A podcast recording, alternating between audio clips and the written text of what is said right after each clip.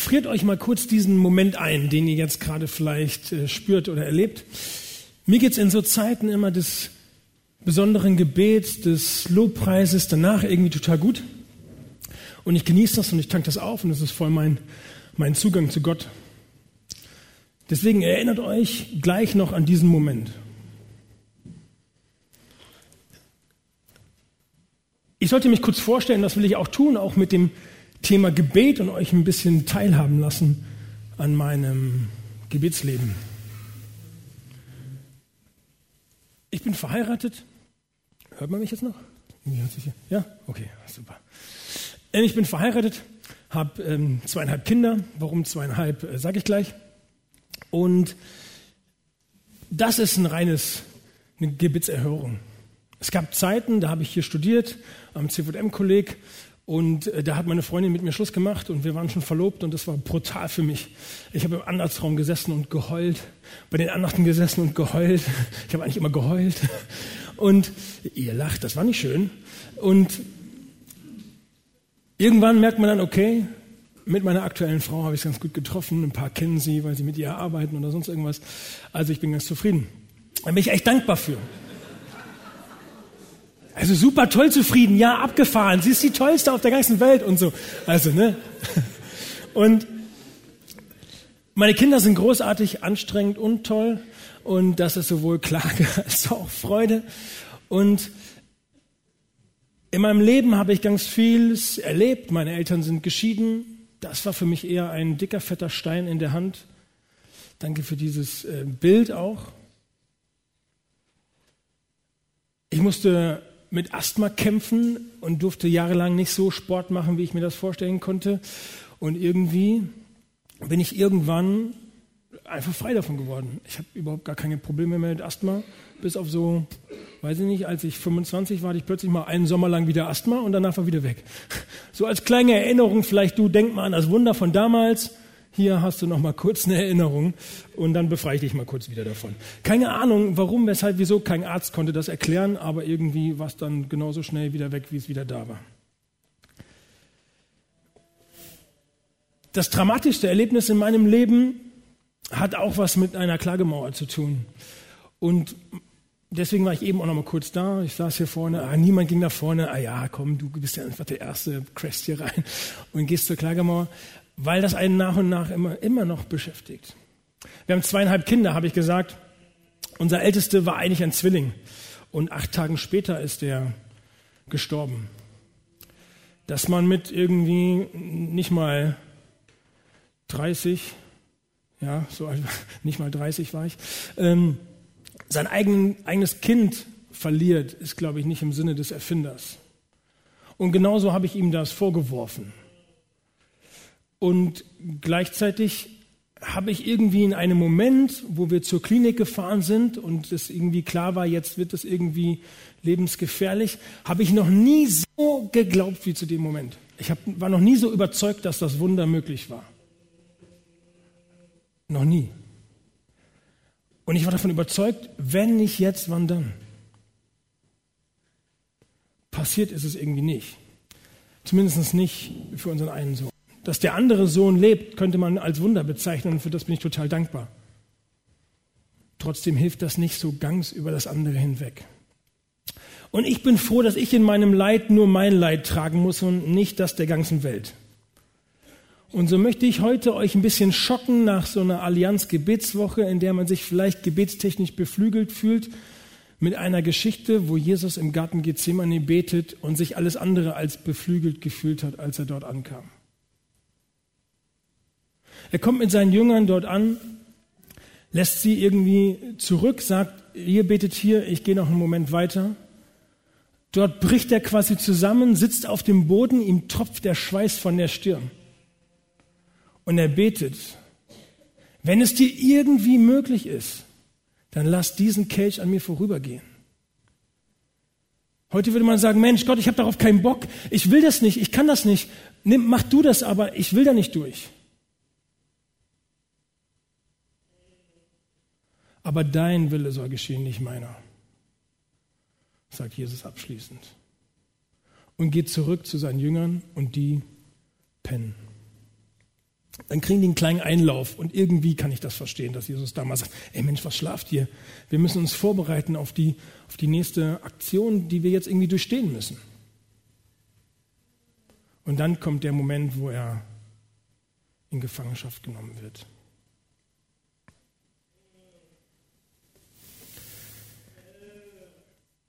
Ich möchte euch drei Punkte erzählen, die mir an dieser Bibelstelle deutlich geworden sind und nachher drei persönliche Dinge, was für mich Gebet deswegen ist. Wir sehen an Jesus wie unserem Vorbild, dass Gott nur das Beste für uns im Sinn hat, auch wenn er unser Gebet nicht so erhört, wie wir uns das vorstellen. Ich weiß nicht, wie es euch geht, ob alle eure Gebete immer irgendwie erhört werden, meine nicht. Entweder bin ich der Einzige und ihr seid alle happy, oder es ist nicht so. Ich merke immer mal wieder, ich, ich, ich bete und bete und bete und irgendwie scheint er nicht zu hören. Aber es ist ein Unterschied, ob er hört oder ob er mich erhört. Ich bin wirklich felsenfest davon überzeugt, dass Gott meine Gebete hört, dass sie nicht hier über der Decke kleben bleiben, sondern dass er uns hört. Aber er erhört deswegen dieses Gebet nicht immer. Und warum? Ehrlich, da müsste ich jemand anderen fragen. Das weiß ich nicht. So tragisch das ist. Ich verstehe das oft auch nicht. Ich weiß nur, dass es so ist. Ich weiß, dass er mit uns fühlt, aber sich nicht von seinen Gefühlen leiten lässt. Ich hoffe, dass er ein ganz großes Bild im Kopf hat und irgendwie alles zusammenpasst. Und ich weiß, dass es in Bezug auf meinen Sohn zum Beispiel bedeutet, dass der da ist, wo ich mal hin will. Und ich eigentlich deswegen gar nicht großartig traurig sein dürfte. Und trotzdem schmerzt es, jemanden zu vermissen, den man lieb hat. Aber das ist die Perspektive, die wir haben dürfen. Der erste Punkt, Gott hört unser Gebet. Der zweite Punkt ist, das ist ganz entscheidend, was Jesus sagt. Denn nicht mein Wille soll geschehen, sondern dein Wille soll geschehen. Irgendwie eine Formulierung, ich muss ehrlich gestehen, ich benutze die fast nie. Aber eigentlich ist sie Gold wert. Weil wenn wir lernen, das zu beten, dann machen wir damit deutlich, ja, ich klage, ich, ich will alles hinlegen, was mich beschäftigt, aber dein Wille soll geschehen, weil ich weiß, dass du derjenige bist, der viel mehr sieht, viel besser entscheiden kann, mich auch da durchtragen kann durch diese Situation. Dein Wille soll geschehen. Ja, und das auch anschreiend, Schweißperlen von der Stirn tropfend, mit Tränen in den Augen.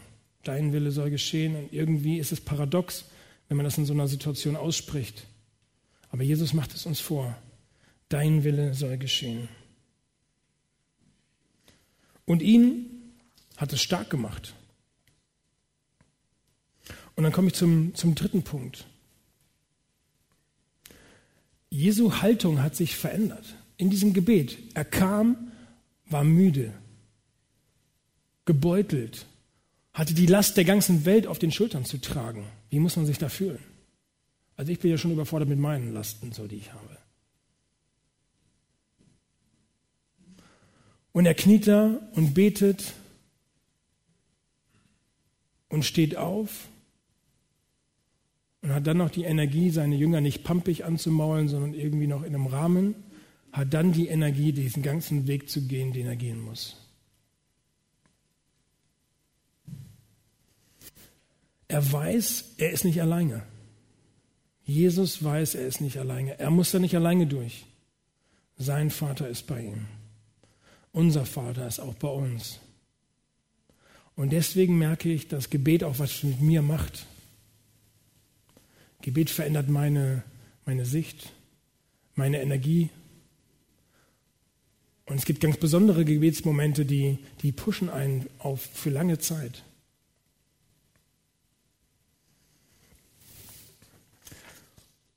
und schaffen dadurch manchmal auch immer wieder das Gleiche vor Gott zu bringen.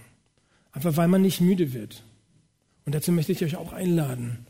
Wer jetzt in dieser Woche nicht irgendwie denkt, wow, Gebetsallianz, Gebetswoche, das war super. Ich atme total auf und das war gut und wir haben Heilung erfahren, wir haben das erfahren und das war alles gut. Vielleicht merkt ihr, das war irgendwie, ich, ich steckte noch etwas drin. Dann betet weiter und betet weiter und betet weiter und klagt es immer wieder vor Gott. Werdet nicht müde. Manchmal erledigen sich die Dinge dann von selbst. Manchmal erhört Gott irgendwann das Gebet, manchmal löst sich es anders und manchmal erleben wir das nicht.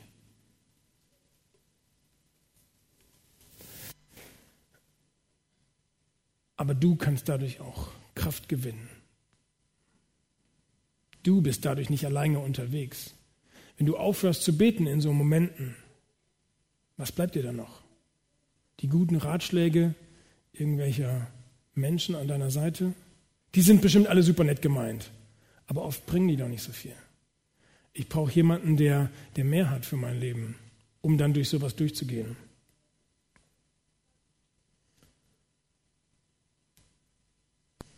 Die drei Punkte. Er hört uns, sein Wille soll geschehen und das Gebet verändert auch uns. Und jetzt möchte ich euch mit hineinnehmen, was Gebet für mich persönlich ist. Eigentlich hatte ich vor, weil ich eher so Sommerurlaubstyp bin, ähm, jetzt hier in kurzer Hose und T-Shirt zu stehen, aber ich habe gedacht, es ist ein bisschen kalt, ich bin leicht erkältet, mache ich also nicht. Was ist eine gute Alternative? Der Winterurlaub ist genauso toll, genauso teuer für die Hälfte der Zeit. Ja, blöd gelaufen, würde ich sagen. Macht aber super Spaß. Also, ich weiß nicht, wie, wie ihr das erlebt, aber ich liebe es zu snowboarden, deswegen habe ich mein Snowboard mitgebracht. Und wenn man so richtig schön einpräpariert auf der Piste steht, natürlich fahre ich mit Helm. Naja, seit ein Freund einen Unfall hatte, davor nicht, aber okay. Wenn man dann so auf der Piste steht, den Skilift hochfährt, am besten schön mit Sessel, schön durch die Wolke, dass man am Anfang gar nicht sieht, was einen da oben erwartet. Dann klärt sich das auf und man sieht, boah, krasser Scheiß. Das ist so ein Moment, Snowboarder, Skifahrer machen weiß ich nicht was, aber Snowboarder setzen sich dann erstmal in den Schnee. Oh, geil. Uh, das ist cool. Man sieht Gottes Schöpfung in aller Pracht und denkt sich nur, boah, das ist Urlaub. Das genieße ich total. Manchmal ist es ähm, auch nicht so geil, dann sieht man die Sicht nicht und so weiter, da komme ich später noch zu, aber meistens hat man in den Bergen irgendwann ziemlich weit oben eine ziemlich perfekte Sicht. Und das ist für mich echt Urlaub. Da zu stehen, sein Brett unter den Füßen zu spüren, im Schnee zu sitzen, für alle Snowboarder, wir sitzen halt mehr im Schnee, wie wir fahren, ist aber cool. Und ist so. Und wir genießen das. Dann fahren wir unsere Kurven, machen den Skifahrern schön die Bahn kaputt, machen ein paar 180s und 360s oder Shifties oder sonst irgendwas, legen uns dabei auf die Nase, nehmen noch einen mit. Nein, das ist Urlaub. Für mich. Letztes Jahr war ich im, im, im Skiurlaub, durfte abends äh, Verkündigungen auf einer Familienfreizeit halten und vormittags fahren. Bessere Arbeitszeit gibt es nicht auf dieser Welt, weil das ist gefühlt, morgens mache ich Urlaub und abends arbeite ich. Das war grandios. Leider ging es irgendwie meiner Schulter nicht so gut und so und konnte nur ein paar Tage aussetzen. Das war eine Qual. Da in einem Zimmer zu sitzen und zu sagen, ja, was mache ich denn jetzt? Ich will doch eigentlich hier richtig, ich will Urlaub haben. Und Gebet ist genau das für mich runterkommen, mal was ganz anderes machen. Wegzukommen von seinem Sessel, auf dem man sitzt und sich das irgendwie bequem eingerichtet hat. Auf dem man, wenn wir ehrlich sind, oft mehr Gott spielen, wie wir Gott Gott sein lassen. Weil wir sind ja irgendwie alles fähige Menschen. Wir wollen ja oft das auch selber in die Hand nehmen. Und Gott hat uns ja auch befähigt mit Dingen. Also ist es für uns manchmal total schwer, Gott Gott sein zu lassen. Und Skiurlaub Snowboardurlaub oder Sommerurlaub, ist für mich so ein Symbol, was Gebet für mich in meinem Alltag bedeutet. Rauskommen aus der normalen Routine.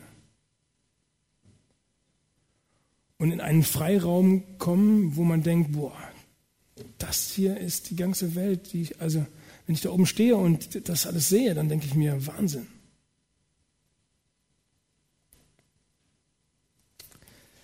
Der zweite Punkt, was Gebet für mich ist, ist Beziehung. Es gibt nichts Cooleres, wie wenn man dann ähm, sein Snowboard abgeschnallt hat. Das stellt man dann in so ein Ding. Ne? Oh, jetzt habe ich da aber ähm, nein, ein Loch in die Kanzel gemacht. dann sitzt man irgendwo auf der Dachterrasse. Es ist so ein schöner Liegestuhl. Man kauft sich einen Almdudler. Das ist so Kräuterlimonade, eisgekühlt. Oh, es gibt nichts Besseres. Legt sich dahin, versucht alles auszuziehen, was so gerade technisch möglich ist und genießt die Sonne auf der Dachterrasse. Ah, es gibt nichts Schöneres. Oh. Ich erinnere mich, es ist schön. Und Gebet ist für mich genau das Gleiche. Gebet ist für mich Beziehung mit jemandem. Ich habe extra zwei Stühle, also was war perfekt, hier standen drei Stühle, einer für die Beine, für Gott und für mich halt. Und, und wir sitzen da und unterhalten uns über unser Leben. Manchmal höre ich sogar zu, also selten. Meistens erzähle ich. Aber das tut mir gut. Und oft ist es so, dass ein guter Freund gar nichts an der Sache ändern muss, sondern einfach nur zuhören muss. Und dann geht es mir schon viel besser.